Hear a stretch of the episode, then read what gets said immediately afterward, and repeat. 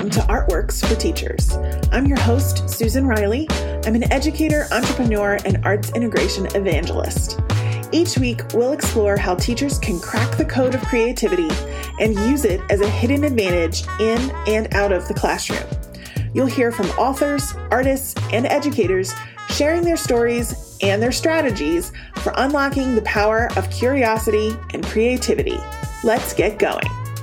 Hey, friend, welcome back to another episode of Artworks for Teachers. I'm your host, Susan Riley. Today, we're going to be having an interview with um, a teacher author who I really admire. His name is Colby Sharp.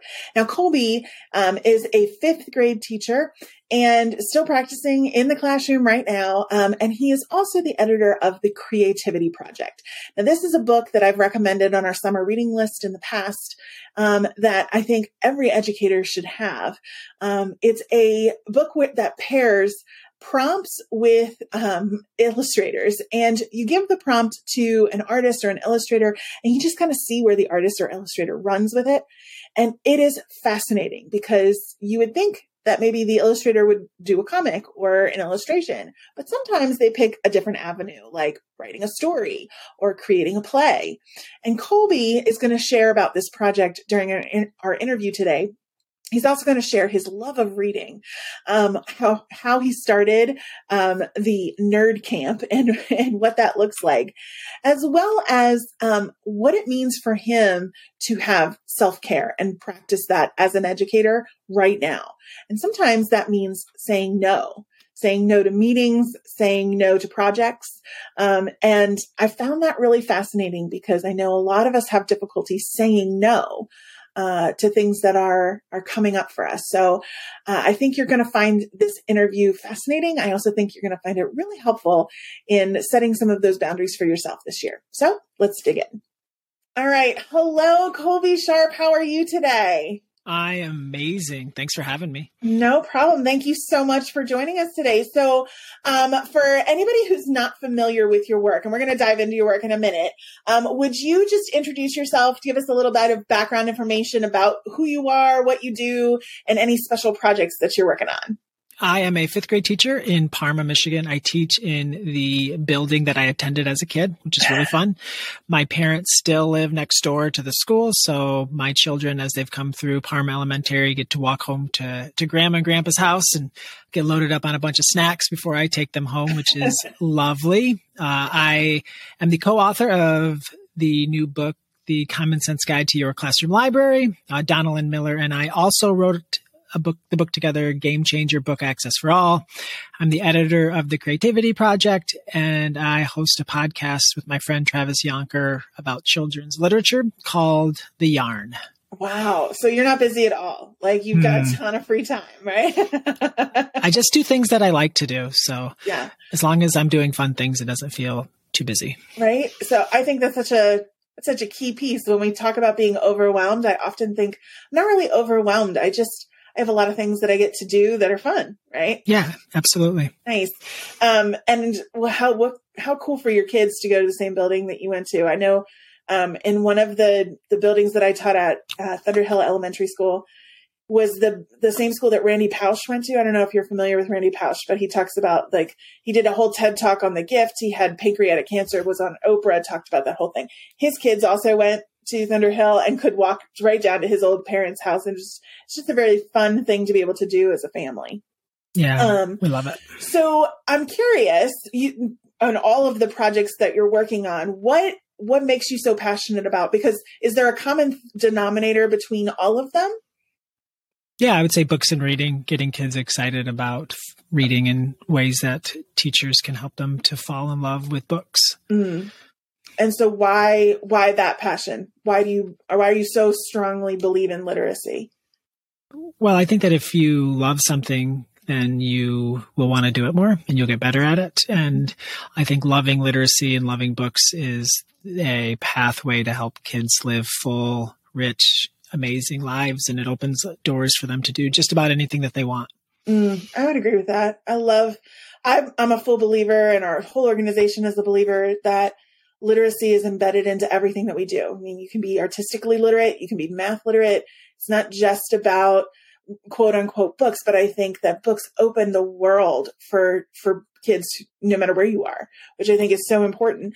Um, so I want to start with the creativity project um, because we are a creative prod, uh, podcast, but I, am very curious about some of these other projects as well. So okay. Start, let's start with the creativity project. What exactly is it and um, how did it get started? So the Creativity Project is a book that I published with Little Brown Books for Young Readers, and I basically got to invite a bunch of friends and uh, like authors and illustrators. I think there were forty four of them mm-hmm. uh, into the book, and each creator sent two prompts. So it could be a picture, it could be a sentence, like a story starter, it could be just like some rules of something to create, and we sent uh, that those two prompts to another creator and that creator got those prompts in the mail and we told them that they had to pick one and they got one to five pages in the book to make whatever they wanted. Wow. Yep. I mean, having read the book and having recommended the book to our audience for a long time now. Um, Thank you. I really, I think the prompts themselves, I think, are valuable, but also seeing how people interpret those is something that's fascinating to me because it's not sometimes with some of the prompts, I don't know that I would have interpreted it the same way. So it was really interesting to see somebody else's thought process there. Um, what gave you that idea? Well, I think it's really interesting to see how kids create and how authors create. And so often like we control so much of what kids make and it's like oh you have choice but here are all of these rules within that to limit your choice uh, so when I was talking with Susan Rich about about the idea, and and it kind of morphed into this idea where we wanted kids to see all of the different ways that you can make something, so a lot of times when we do these prompts in my classroom, the kids will think that they're supposed to write a story, right? In paragraphs and, and tell us from beginning, middle, end. and so I'll give them a prompt, but, it, and then it's really fun for them to see how the creator, their favorite creators took those prompts and, and, responded. Whether it's, you know, Dav Pilkey, he did write a story in paragraphs and they might have expected him to create a comic. Uh, and it's just really, I think, fun for kids to, to get a chance to see what's possible and it's so fun to to share them in class and to see what each other their classmates make and for them to they just get more and more comfortable. Today we're filming this, recording this on a Wednesday and we do quick write Wednesdays. So this afternoon, after we're done recording, we'll get a chance to respond to one of the prompts in class and they look forward to it every week and they will get so upset with me if we don't. I was talking yesterday, we're finishing up um, a, a, writing, a narrative writing unit and like, all right, tomorrow we'll, we're going to do this, uh, with our stories and we're going to re- do this We've, I'm going to teach you this revision technique. And they're like, no, you're not. I'm like, what do you mean? No, I'm not. And they're like, it's Wednesday. We have to do a quick write. I'm like, ah, you were right. So it's, it's a lot of fun. So that I love this. And I, I think this is such an interesting, um, concept in, in education right now.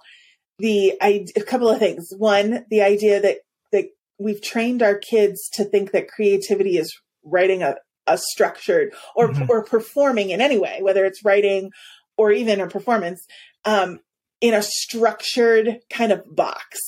Um, and that, um, which is for me as a former music teacher, that's so sad because I want kids yeah. to be able to use their imagination. This is the thing that I think we've lost so much. And I don't know if you've seen this, but when I go in schools in the last five years, I feel like imagination is the thing that kids struggle with, which as a kid, you shouldn't have to struggle with imagination, right? Yeah. So I think giving them opportunities they can stretch their imagination is awesome.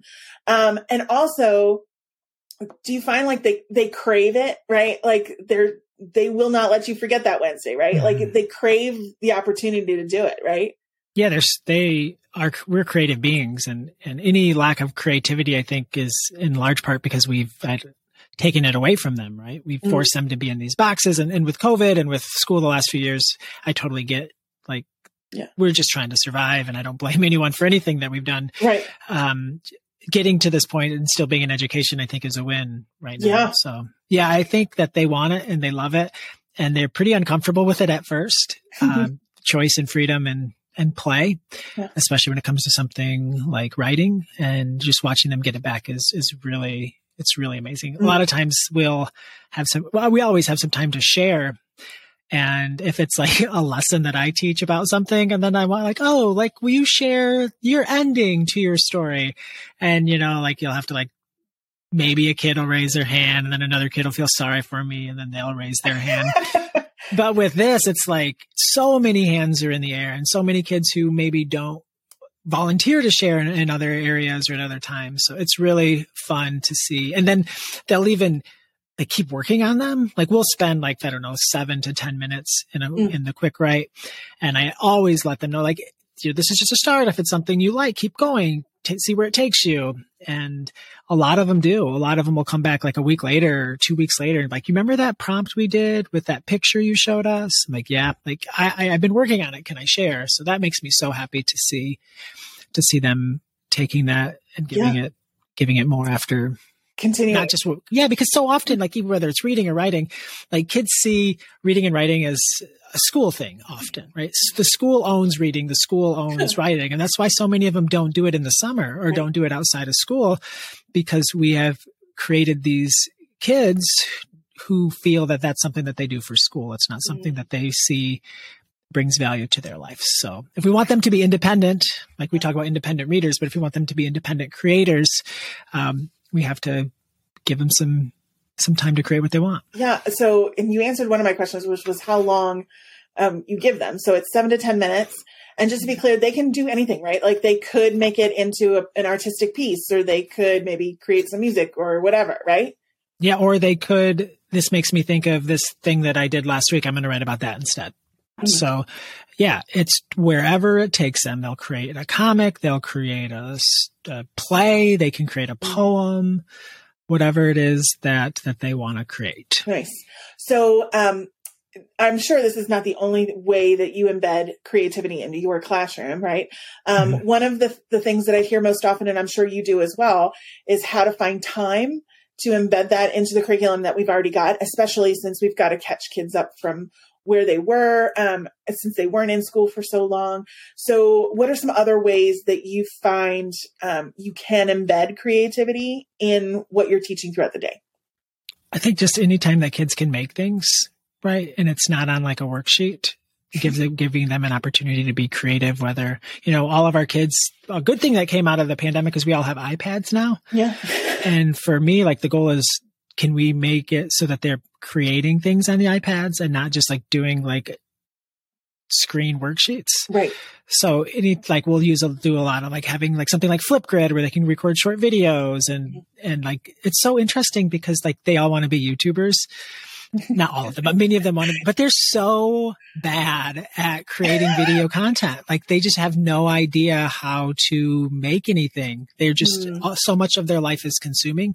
So just getting them to create, create, create in all, all subjects as much as possible, whether it's a picture, they're just drawing yeah. or it's a Flipgrid or it's some sort of organizing tool that they use and they draw. I don't know, anything to get them so that they're making things and asking questions and trying to figure things out, I think is a good way to be creative.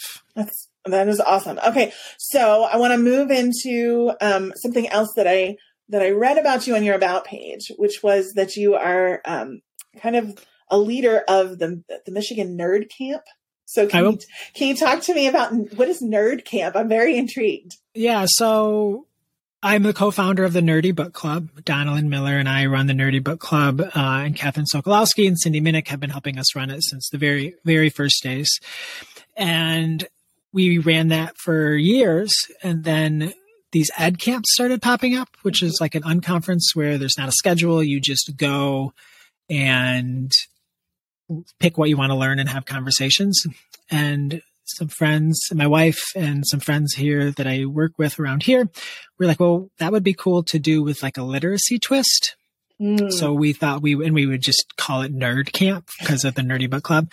And then if you capitalize the E and the D in nerd, it's like says ed camp.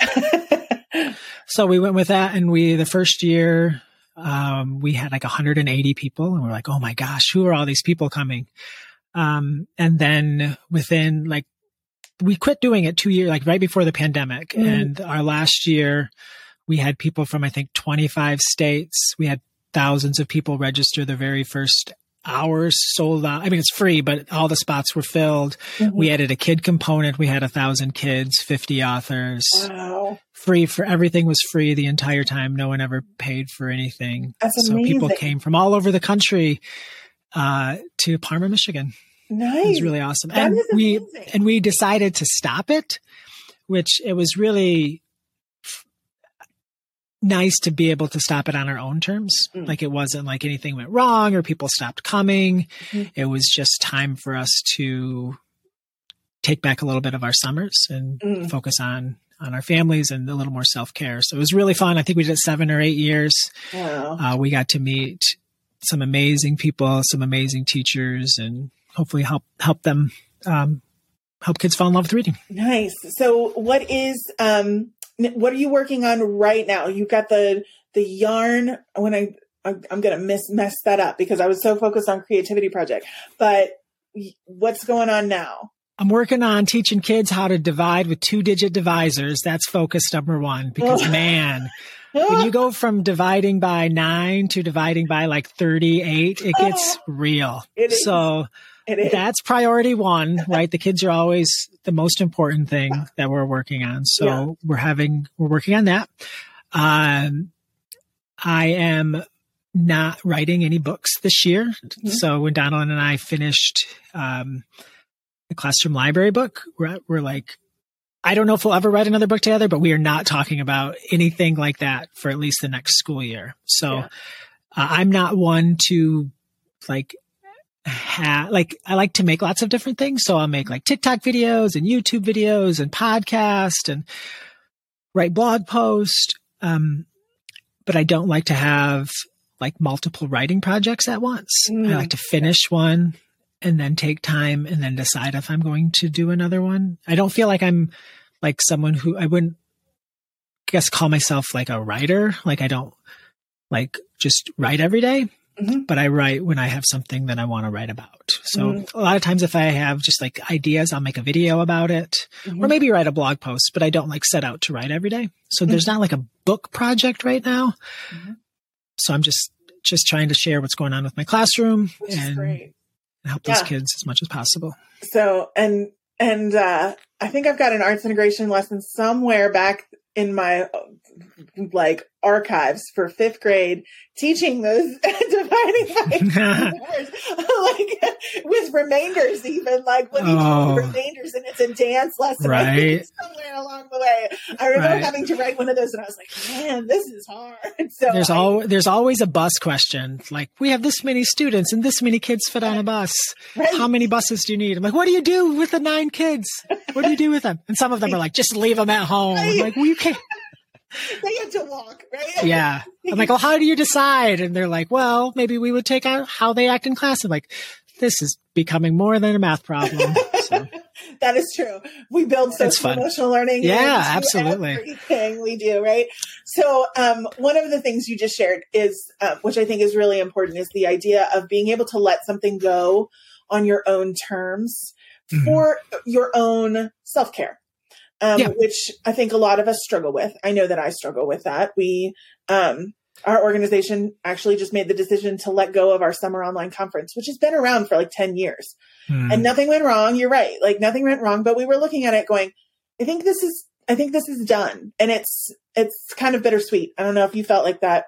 Um, but prioritizing our summers as well and trying to be able to be of service as best we can by filling our own cup I know that you're a dad of 5 mm-hmm. and you do all of this other stuff as well as your primary job of being a teacher. So how do you prioritize your own self care? What are some ways that you do that for yourself? Because I know you're not taking bubble baths, right?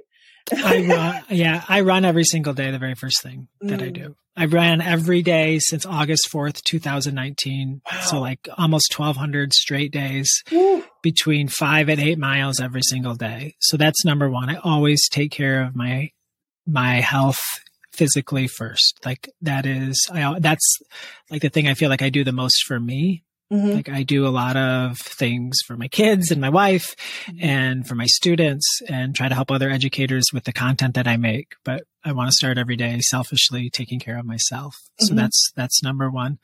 I don't do things that I don't like to do as much as possible or that I don't feel that I'm like matter to me or that I'm good at. For example, we're going to build a new school here in our community and there's like lots of meetings and lots of visiting schools and you know, I have no interest in any of that. Like, I don't want to be there. I don't care about the design. Just like give me the, I just need like a square. Like, give me the biggest square I can have as my classroom and let me bring in bookshelves and I'm good. Um, but they are people who are really good at that and are doing great things. And we're going to end up hopefully with a really nice school because of that. But I don't need to be involved in all of that stuff because mm-hmm. it just, it's just not a place that I want to spend my time with right now. So I'm very choosy about what I say yes to. Mm-hmm um, and I try to never go to meetings.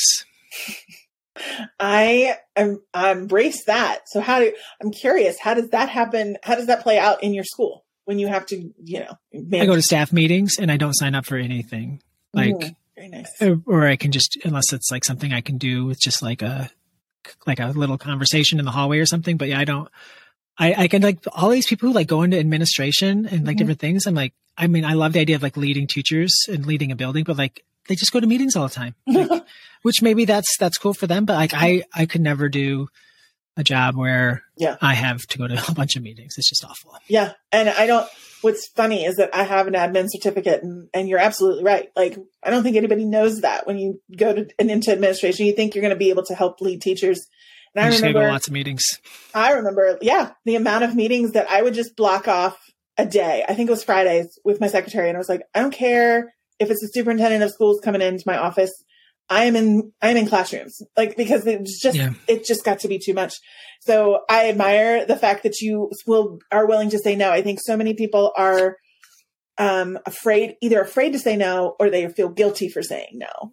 Um hmm. but I think it's the only way that you save yourself, particularly right now. Yeah, and we have so many I mean how many every building, every profession is like this where mm-hmm. like a handful of people do a majority of the the things to volunteer for. Yeah. So, you know, we have a really awesome staff here that I think everyone does their carries their weight and does their thing. So I think that me not I don't feel like I have to say yes to everything. Nice. And I'm not like really good at everything, right? right? Like I'm not that's not my strength. Just like like talking to you, like I'm not going to come on here and talk about like guided reading. Like I'm not the guided reading. Right. You don't call me to talk about guided reading. Right. So I think that kind of knowing our lane and I have lots to learn from other people. So mm-hmm. I'm not going to try to, I don't want to be the expert on it. I'm not going to be like, I am now the expert on project based learning. and now I'm the expert on makerspace. And now I'm the expert on, you know, I'm just, I'm just always going to be someone who tries to learn about all of those things. But mm-hmm. the things that I'm probably going to be sharing are just going to be the same thing read aloud, helping kids fall in love with books, independent reading, that sort of thing. Nice. And, I, no meetings. Maybe I can be the no meeting guy. Yes, no meetings. Um, well, before we go, I always end the, the show with the same question, which is um, if there's one thing about creativity that you'd like educators to know, what would it be? I think that kids are creative at the core and they're born to be creative and they desire to make things. And it doesn't have to be fancy. It doesn't have to be flashy we just need to give kids an opportunity to create things that they want to create and have fun with it and celebrate the awesome things that they make. Well, that's perfect. So thank you so much, Colby. I really appreciate your time today. Thank you. It was fun. All right. Let me know when I can share this and all that. We'll do. Oh, before we go, please let people know where they can follow you. Oh, at Colby Sharp. At Colby Sharp. Keeping it easy. Like that. All right. Thank you. Thanks, Colby. Have an awesome day. Thanks for listening to the Artworks for Teachers podcast. This has been a production from the Institute for Arts Integration and STEAM. Be sure to tune in each Thursday for new episodes and head over to artsintegration.com forward slash artworks to download the accompanying resources. And if you know another educator who could use creative inspiration, please share this with them. Together, we can make a difference in education today.